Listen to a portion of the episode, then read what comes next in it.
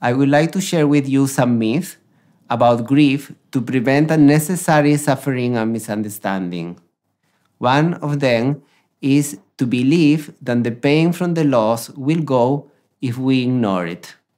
Most of the time is the opposite because the pain stays inside and in the long run complicates matters and can create more difficulties in life.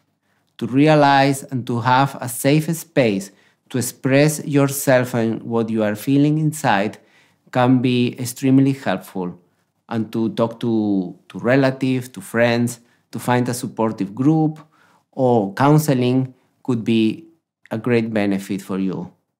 Another myth is like you have to be strong. By being strong, try not to connect with your emotions and be practical. Most of the time, the strength does not go just in not feeling your emotions, but recognizing where you are and being able to share it. Another myth is about the length of the time of the grieving process. Very often, people said grief lasts approximately one year.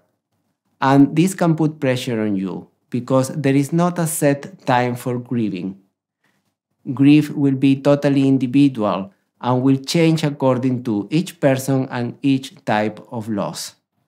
So do not listen to those who tell you how you should grieve. Another myth is telling that losing someone and moving on in life is about forgetting the person who died. And I don't believe it's about forgetting. To move on in life is also about finding a new way to connect with the person who died, rescuing what is valuable and loving in the relation. So I hope that learning about this myth will help you to trust your body and your unique way to grieve and heal.